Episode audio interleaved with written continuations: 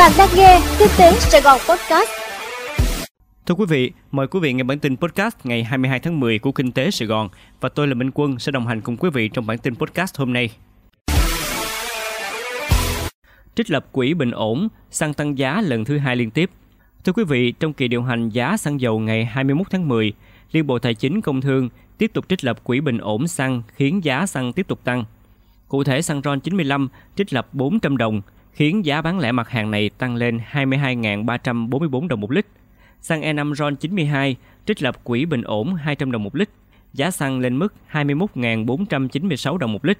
Trong khi dầu mazut dù trích lập 708 đồng một ký, nhưng giá vẫn giảm còn 13.890 đồng một ký, tức giảm được 200 đồng so với trước đó. Như vậy, thời gian qua, xăng dầu đã có lần tăng giá thứ hai liên tiếp – cơ quan quản lý đã có 28 lần điều chỉnh giá xăng, trong đó có 15 lần tăng và 12 lần giảm, một lần giữ nguyên. Kỳ họp thứ tư Quốc hội khóa 15 đang diễn ra với nhiều nội dung quan trọng. Thưa quý vị, đạt 87,15%, đa số đại biểu đã tán thành, Quốc hội chính thức bầu ông Nguyễn Văn Thắng, Bí thư tỉnh ủy Điện Biên nhiệm kỳ 2020-2025, giữ chức Bộ trưởng Bộ Giao thông Vận tải.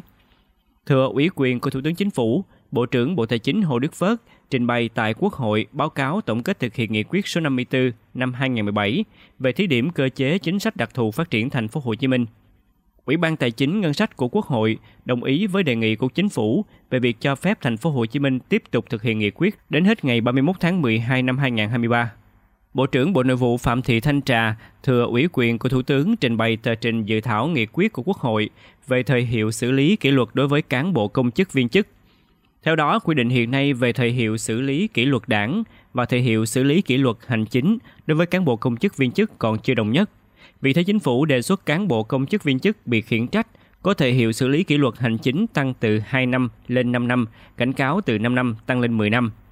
Bộ trưởng Bộ Công an Tô Lâm thừa ủy quyền của Thủ tướng Chính phủ trình bày tờ trình về dự thảo nghị quyết thí điểm cấp quyền lựa chọn sử dụng biển số ô tô thông qua đấu giá Ủy ban Quốc phòng và An ninh của Quốc hội đã tán thành với đề xuất của chính phủ về việc cần có nghị quyết về thí điểm cấp quyền lựa chọn sử dụng biển số ô tô thông qua đấu giá. Ủy ban này cũng tán thành đề xuất áp dụng giá khởi điểm đấu giá biển số xe 40 triệu đồng, thí điểm đấu giá trên phạm vi toàn quốc, tán thành việc đấu giá trực tuyến. Người trúng đấu giá được giữ lại biển số trúng đấu giá khi chuyển nhượng cho tặng thừa kế xe để đăng ký cho xe khác thuộc sở hữu của mình – khi chuyển nhượng cho tặng thừa kế xe đã gắn với biển số trúng đấu giá. Người trúng đấu giá được chuyển nhượng cho tặng thừa kế biển số theo xe. Khu công nghệ cao thành phố Hồ Chí Minh thúc đẩy phát triển thiết kế vi mạch. Thưa quý vị, trong tiến trình thúc đẩy phát triển công nghiệp bán dẫn, ngày 21 tháng 10, Trung tâm Đào tạo Khu công nghệ cao thành phố Hồ Chí Minh đã khánh thành Trung tâm thiết kế vi mạch và ra mắt phòng thiết kế vi mạch Chip Design Lab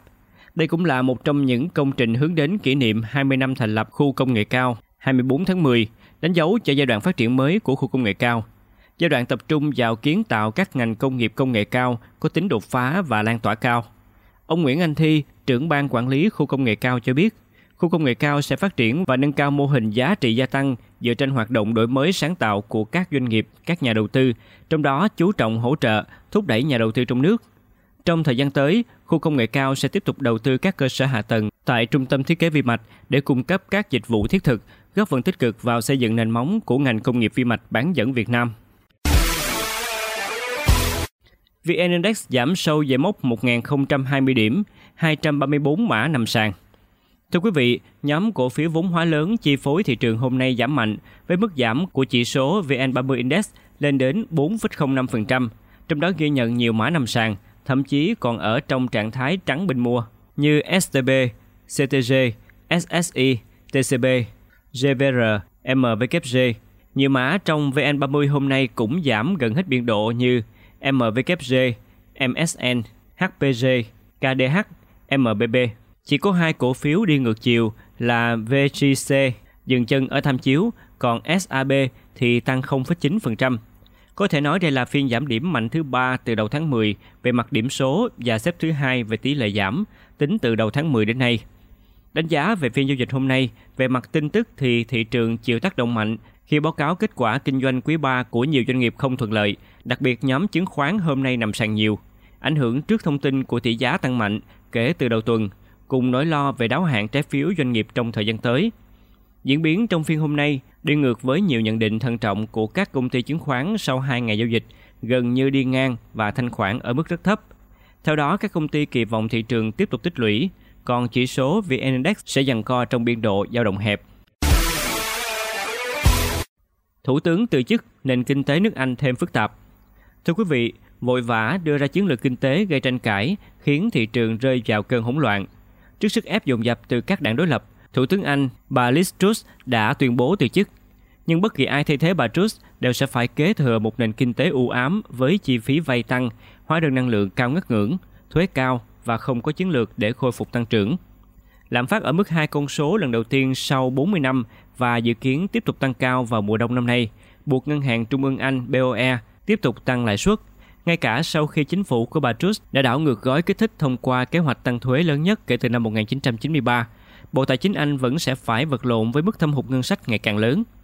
Ông Jonathan Portes, giáo sư kinh tế và chính sách công tại trường King's College London nói, rất khó để thấy rằng đảng bảo thủ có khả năng đưa ra bất kỳ thay đổi quan trọng nào trong chính sách kinh tế. Về thuế và chi tiêu, tất cả những gì họ có thể làm là tránh mất uy tín của chính phủ một lần nữa. Họ cần phải hành động an toàn. Quý vị vừa nghe xong bản tin podcast của Kinh tế Sài Gòn. Hẹn gặp lại quý vị trong bản tin ngày mai.